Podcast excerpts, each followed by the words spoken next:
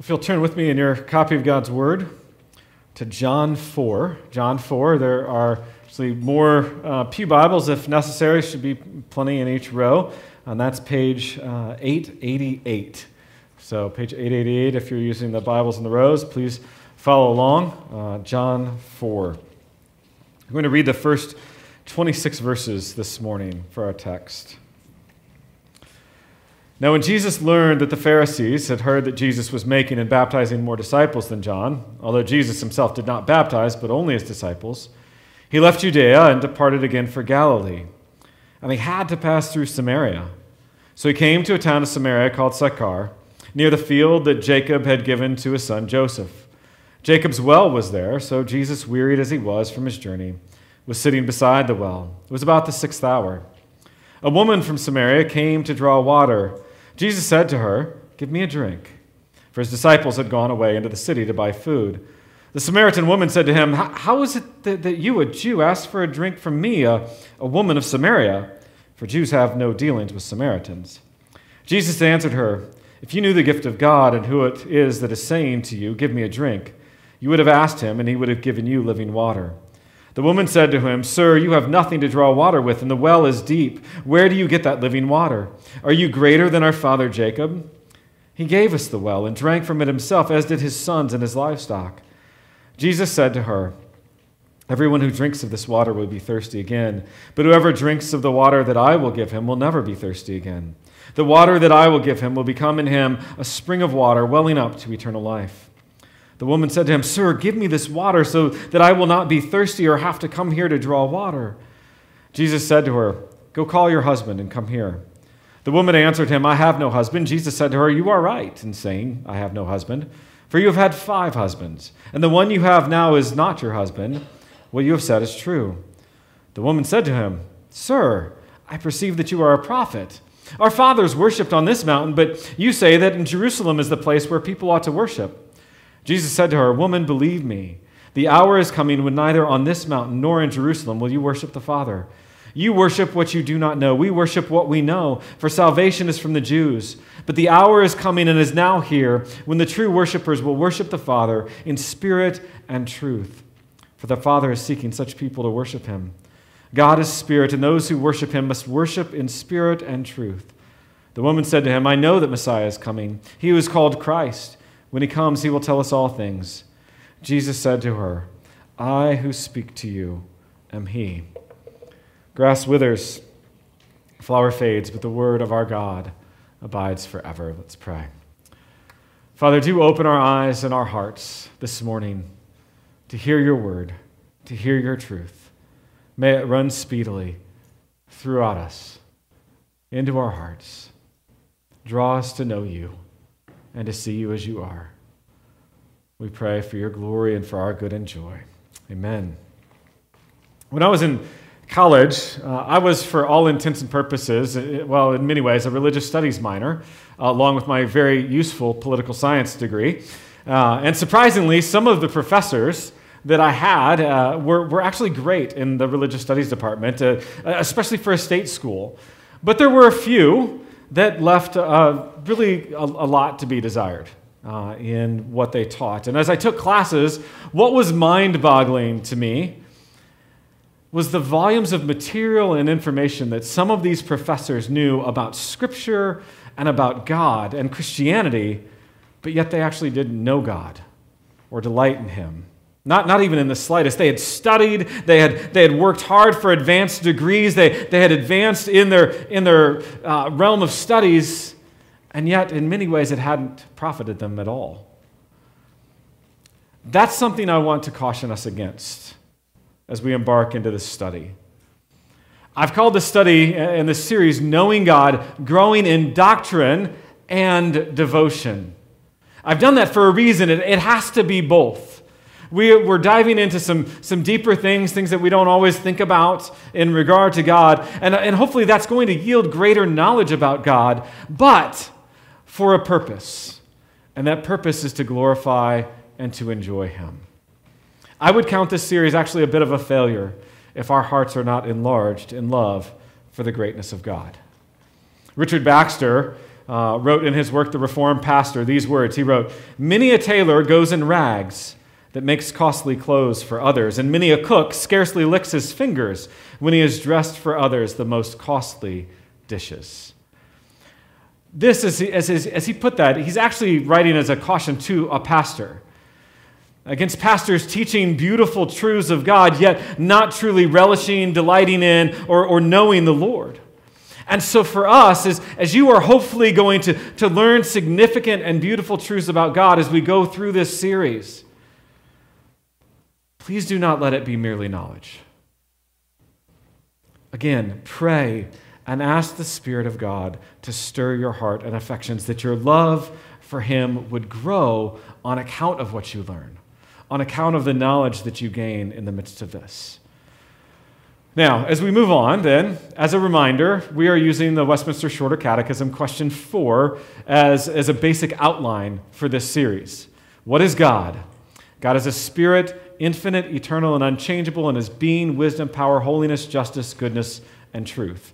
Again, I would encourage you memorize that. You'll, you'll probably get it pretty close by the time we're done with this series, but you can work on it as well. And I echo the words of A.A. Hodge, who stated quite simply this is the best definition of God ever written. And, and you can certainly find others that are more detailed, uh, but the simplicity, the clarity, and the conciseness of what is before you, you will find difficult to better. And yet, in the simplicity, there is so much to explore. Last week we looked at God as Trinity, moving into questions five and six of the Catechism. Today we start diving more into question four, and we do so with the first four words God is a spirit. God is a spirit. Now, as we do this, there's going to be overlap, okay? So, spirit, infinite, and eternal, and you'll see in coming weeks that there's a lot of togetherness in this, okay? But uh, th- these, these descriptions and attributes, they're going to overlap, they're going to touch on each other. And, and we're, we're likely going to see some of that this morning, but as we continue through the series, I think you'll see it more and more. Now, as far as the outline, it's really simple Spirit. That's, that's the one point, is God is a spirit. Uh, and we're just going to work through the points in that. But we're going to start off by uh, kind of recapping from John 4. Okay? So, what's going on in this text that I just read? All right, that I think is a car. That was loud. All right, that has nothing to do with this text. So, Jesus here went into Galilee. And the text says in verse 4, he had to pass through Samaria. Now, we have to, to be cautious about reading too much into this, but the he had to aspect, um, geographically, this was the way to go. Okay, this was the, the most direct route, but many devout Jews would actually walk around Samaria because they didn't like Samaritans. They had no dealings with them. And actually, the word that's translated as had to is the same word that's translated quite often as it was necessary. It speaks to divine necessity throughout Scripture, that he had to, that it was necessary for him to pass through. So, with that as a bit of a frame for this encounter, let's see what happens. So, Jesus comes to this town in Samaria. He's weary. He's sitting by a well that Jacob had given to the people many years before. It's noon, not quite the time that most people would come to the well. You see, the general practice for women as they went to the well was to go either early in the morning or later in the evening when it was cooler. And then they would also typically go in groups because it was safer if they went with multiple other people at that time. But a woman does come. Does come to the well, and Jesus engages with her, asking for a drink. Now, Asking for a drink, a, a, a, traveler asking for a drink would not be uncommon.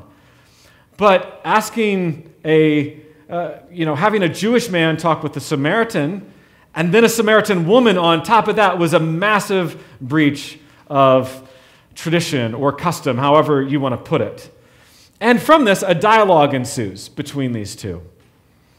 Um, and in this dialogue, Jesus, in, in somewhat of a veiled manner, I mean, he uses the, the clear words that he's the living water, but it's veiled and she, she doesn't really understand it. In, in that process of this conversation, he exposes her need for more than physical water because when he says something about the, the living water, she, she basically responds, Well, can you tell me how to get this so I don't have to keep coming back to this well? I, I, I want more of this. So she doesn't get it. And then he says to her in verse 18, Go call your husband and come here. Now, at that point in time, she answers that she has no husband.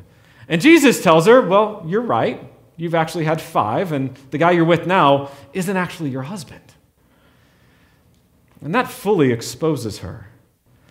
Now, from this point, the, the dialogue shifts a little bit. Uh, she you know, directs the conversation away from what Jesus just said into more of theory and theology. Now, this may have been a deflection from the sin issue in her life that was just exposed. Or she recognized, well, Jesus is a Jewish prophet, and I've had this nagging question for years where are we supposed to worship? So I'm just going to ask him. Because he seems to know a whole lot, because he knew that about me. Now, we, we do have to be careful because we, we can't be sure because the text doesn't tell us why. So, you know, some of this is conjecture and we have to be careful with that. But let's, let's go to verse 19. So look at verse 19 and we're going to pick up and reread this section. All right. The woman said to him, Sir, I perceive that you are a prophet. Our fathers worshipped on this mountain, but you say that in Jerusalem is the place where people ought to worship. Jesus said to her, Woman, believe me, the hour is coming when neither on this mountain nor in Jerusalem will you worship the Father. You worship what you do not know. We worship what we know, for salvation is from the Jews. But the hour is coming and is now here when the true worshippers will worship the Father in spirit and truth. For the Father is seeking such people to worship him. God is spirit, and those who worship him must worship in spirit and truth. So let's look at this question a bit more. Now, it, it is helpful to, to get a little bit more background information on who the Samaritans were and, and actually still are. There are still Samaritans. Uh, Samaritans will still gather on Mount Gerizim to celebrate the Passover. Um, they had a different view on what was considered Scripture. They only accepted the first five books of the Old Testament. So, what's called the Pentateuch, and they had what was called the Samaritan Pentateuch. And that, that's all they had. They, that's all they still have. And even in that, in those first five books, there are some differences between them and the Jewish Hebrew scriptures or, or our scriptures. But what is germane to us today, and with this topic, is that they believed, based on some textual differences, that Mount Gerizim was the place where the temple and the worship should be, whereas the Jews emphasized Jerusalem. So that, that's, that's partly behind our question there. Is, is like, is it Mount Gerizim where the Samaritans believe that the worship is to be, or is it in Jerusalem where you Jews say it's supposed to be? And so with that in mind, perhaps I think we can see her question in, in a slightly different light, or maybe just kind of fleshed out a little bit more. You see, obviously, talking about our sin and confronting our sin is not easy. No one really likes to be exposed. But could she, in this question, rather than just deflecting and turning to a theological debate, could she actually be considering that she's been exposed and now she's wondering, okay, so where do I go to deal with that sin? Do I, do I have to go to Gerizim or, or do I have to go to Jerusalem? What do I do about my sin at this point in time? Uh, how do I get right with God? Which is it? How do I do this? And Jesus' answer is that it isn't the place. But as one commentator said, it's the attitude of the heart and mind and the obedience to God's truth regarding the object and method of worship is what matters. It's, it is not the where, but the how and the what that is all important. Okay, so it's not the place. It's the object, it's the method of our worship. Jesus is addressing right and spiritual worship with her. He's telling her and us, in a nutshell, that proper worship is through him.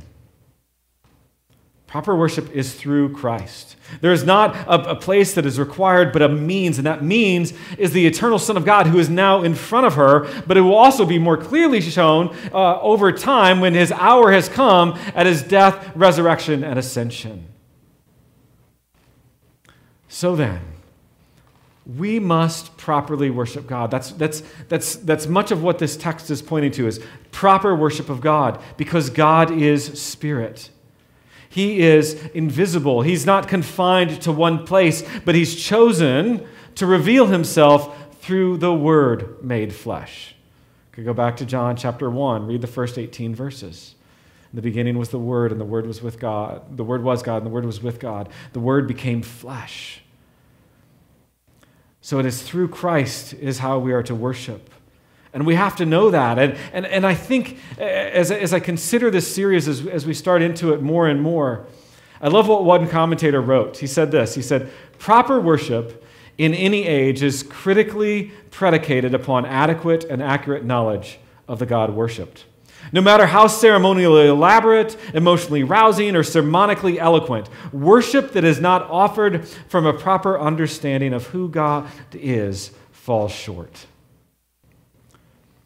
Some of the impetus behind even this series is we want to know more and more of who God is, more and more of Christ, more and more of God, the Trinity. So, that being the case, let's look a little bit more closely as, at God as Spirit. And we'll come back to some implications in a bit. The Catechism and Scripture are speaking to God's essence, to God's nature. It is non corporeal, okay? That means it doesn't have a body, meaning that there's not a physical or material body. God has no property or matter, He has no weight or mass, He has no parts, He is invisible. 1 Timothy 1:17 and 6:16 are, are great references for that. So, as a spirit, God is immaterial. Listen to, to Luke 24, 36 to 39. This is post resurrection. It says, And as they were talking about these things, Jesus himself stood among them, the disciples, and said to them, Peace to you. But they were startled and frightened and thought they saw a spirit. And he said to them, Why are you troubled, and why do doubts arise in your hearts? See my hands and my feet, that it is I myself. Touch me and see, for a spirit does not have flesh and bones, as you see that I have. Okay, a spirit is different than human flesh. Humans are composed of parts. We're, we're complex and compound creatures. We're not simple. Okay? Now, God is simple and spiritual.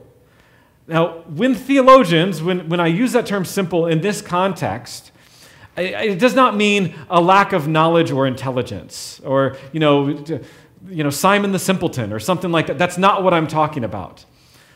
Simplicity is this. Michael Horton wrote, he said, On the one hand, this means that God is not the sum total of his attributes, but is simultaneously everything that all of the attributes reveal.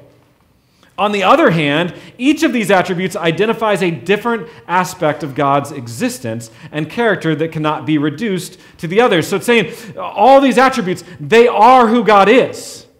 We can't separate them out. You see, humans, we exist with particular attributes. Some of us are athletic or intelligent or quick witted or short or white or black, or, uh, and, and the list could go on. But God does not have some attributes of godness and not others. He is God, He has all of them. He alone is God. There is none like Him.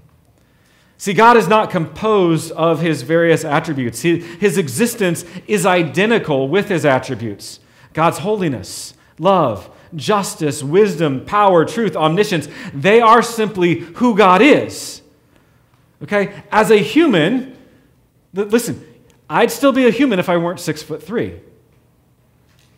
I'm still a human, even though I lack certain qualities that I'd actually like to have. I'm still human, that I have some attributes that you don't have and don't have attributes that you have.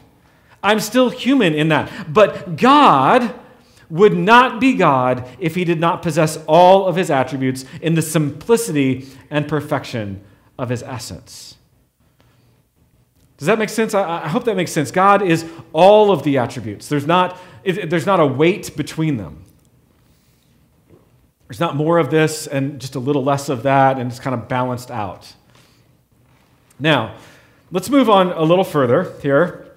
With God being a spirit, this informs us how God is known. Okay? He's not known by the intellect, primarily, but, but primarily spiritually. And that actually poses a problem for humanity in general. Because in general, humanity is described as spiritually dead we are spiritually dead. Ephesians 2:1, or you could read Ezekiel 37. A.W. Pink wrote this. He said, Unless he, unless humanity, man, is born again, supernaturally brought from death unto life, miraculously translated out of darkness into light, he cannot even see the things of God, still less apprehend them.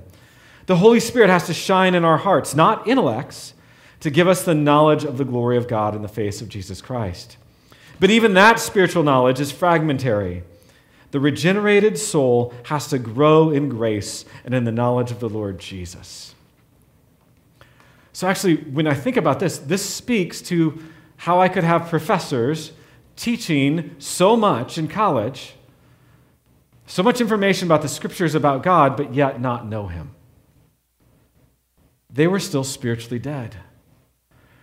And so, I, I, for us, folks, this should provide a, a, a kick in the pants, a, a boost, an impetus to pray for our friends, our family, our neighbors, that the Lord would open their eyes that the Lord would give them spiritual life. And also, as the end of that quote talks about, that we pray for ourselves, that we would continue to grow in, in our hearts, spiritually, in our affections for the Lord, that we'd grow in the grace and knowledge of our God to see Him more and more clearly. Now, another aspect of God being spiritual is that sometimes when we think about spiritual, uh, especially this time of year, like we're nearing Halloween, you think of spirits as this kind of out there, kind of impersonal thing or something along those lines. That's not at all the case with God. God is not impersonal in the least. He is very personal. He's, he's been in relationship from eternity past, as we saw last week, with the Trinity. He's been in relationship within the Trinity, known that personal relationship. Listen to what Robert Reymond wrote about this. He says, The God of the Bible is anything but inert impersonalness. He is the living and active creator, an architect of the universe, beneficent provider of the creature's needs, advocate of the poor and the oppressed, freedom fighter, just judge, empathetic counselor, suffering servant, and triumphant deliverer. That's the God we serve. That's the God we worship, that we are called to glorify and enjoy forever. And that's the kind of God that we can is a personal God. Now, another consideration that some people have when they hear God is spirit, and then you read through Scripture and you come across language like God has eyes, or ears, or hands, or feet.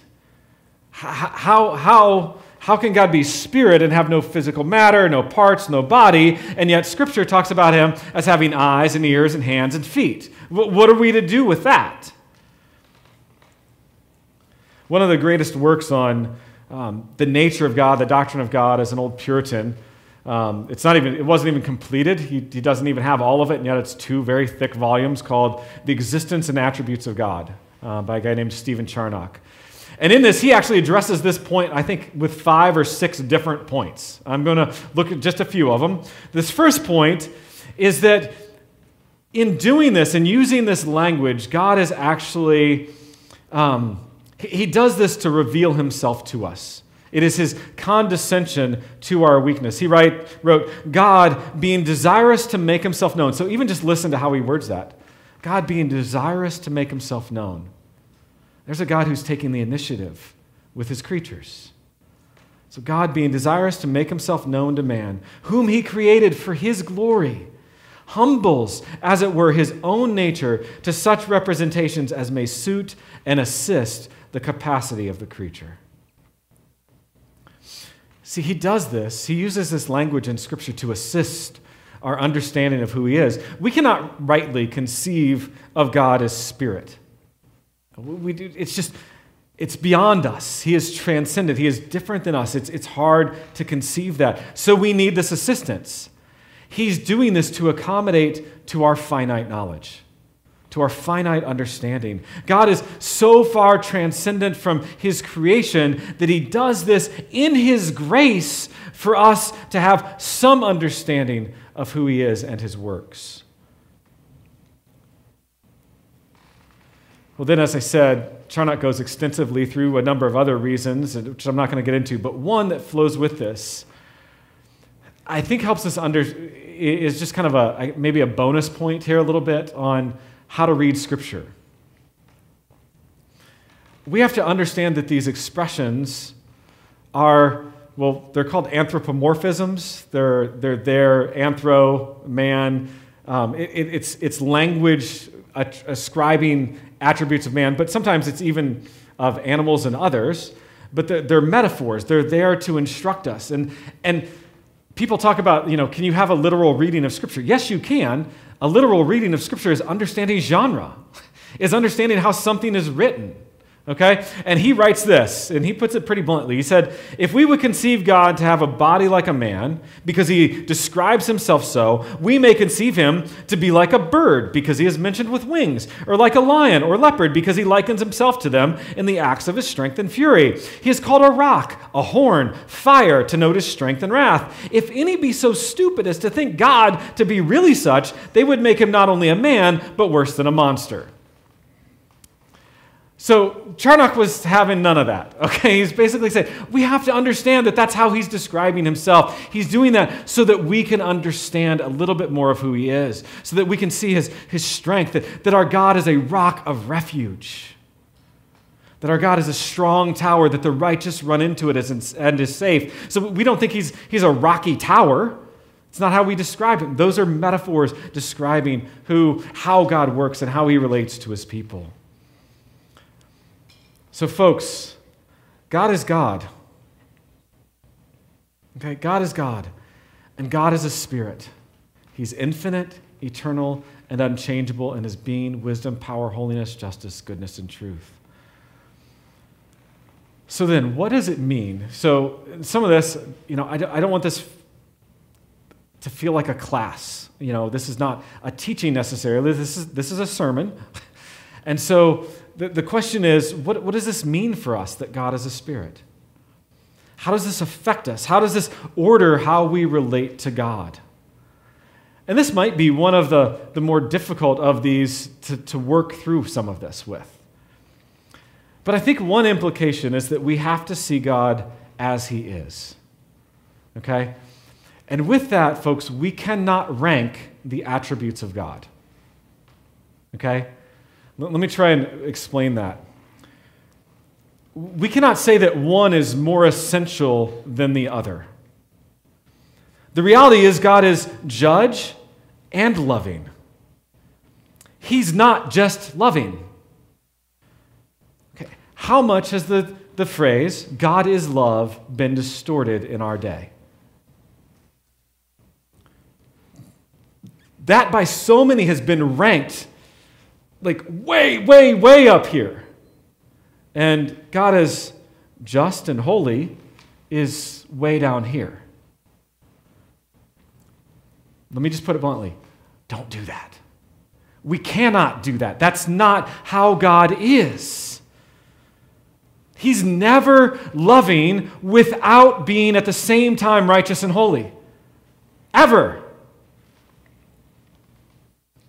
Yet all the while, in that too, he's still gracious and merciful. He's abounding in steadfast love. He's wise, he's holy, he's powerful. All of those, all the time together. They are never separated. He never acts in a way that neglects any of his attributes. There is no time when he is wrathful without being loving. In all of his work, he is utterly self consistent. He never acts contrary to who he is. So, one of the things is, is we must seek to know all of who God is, not just the parts we like. And I know I gave that illustration of kind of what it's like in, in the general world today, but we actually have to turn that into our, in on ourselves a little bit too. Because we must understand that sometimes we like certain aspects of God for ourselves. But yet we want other aspects of God to be worked out on somebody else. Like, I mean, I like the grace of God. I don't always want the justice of God, but you can have it. that, that's not how it works. Okay, we have to work on that. You, you know, we cannot rank these attributes. We have to understand that, that God, in, in the simplicity of his being, is all at once. And so let us not make that mistake of weighting an attribute of God, part of, uh, you know, uh, and, and trying to divide God's essence. You cannot divide God's essence and attributes. Okay? So let's be very careful in doing that and, and, and pray and ask, Lord, am I doing that in certain ways. Now, another implication of this relates to the second commandment. So, Exodus chapter 20, starting in verse 4. You shall not make for yourself a carved image or any likeness of anything that is in heaven above, or that is in the earth beneath, or that is in the water under the earth. You shall not bow down to them or serve them, for I, the Lord your God, am a jealous God, visiting the iniquity of the fathers on the children to the third and the fourth generation of those who hate me, but showing steadfast love to thousands of those who love me and keep my commandments. And further, Deuteronomy 4 15 to 18. Therefore, watch yourselves very carefully, since you saw no form on the day that the Lord spoke to you at Horeb out of the midst of the fire. Beware lest you act corruptly by making a carved image for yourselves, in the form of any figure, the likeness of male or female, the likeness of any animal that is on the earth, the, the likeness of any winged bird that flies in the air, the likeness of anything that creeps on the ground, the likeness of any fish that is in the water under the earth.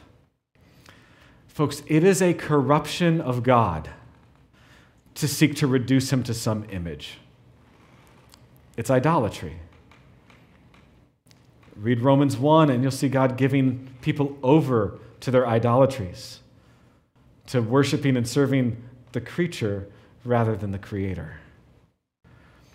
God is well beyond what we can conceive, and sometimes we don't like that. We can't handle that otherness. It's, it can be uncomfortable. So we create an image so that we can feel more comfortable and maybe that we can actually control God. It, it doesn't work like that. God is not your pet, God is your God and your creator. Let's not make an idol, let's not make images. Every attempt to create an image simply distorts the true nature of God. The truth we, have learned is that God is spirit, and those who worship him must worship him in spirit and in truth. So let's let that reality affect our hearts. Let's let it affect our hearts. This God who is perfect and so beyond what we can fathom actually took the initiative, though, to reveal himself to us. To reveal himself to us through the Word, through the Word made flesh. I kept having the, the there's a Andrew Peterson song that keeps running through my head that is the words of Colossians 1. And I'll just read that. Colossians 1 15 through 20. He is the image of the invisible God, the firstborn of all creation. For by him all things were created in heaven and on earth, visible and invisible, whether thrones or dominions or rulers or authorities. All things were created through him and for him. And he is before all things, and in him all things hold together. And he is the head of the body, the church. He is the beginning, the firstborn from the dead, that in everything he might be preeminent. For in, him all the fullness of God was pleased to dwell, and through him to reconcile to himself all things, whether on earth or in heaven, making peace by the blood of the cross. We don't need to make an image or an idol. Christ is the image of the invisible God. He's the one we are called to worship. He's the means to the Father. In Him, He's reconciled the world through His cross. And so we come to Him. That is how we worship in spirit and truth. That's how we know our God who is Spirit. So let us go to Him.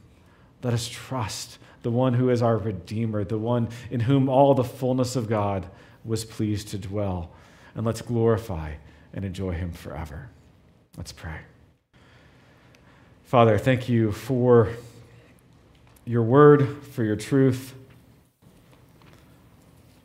Again, may we, Lord, some of these things are hard to comprehend, hard to understand, but yet you call us to know you as you are and you've condescended to us to, to give us the means to know you.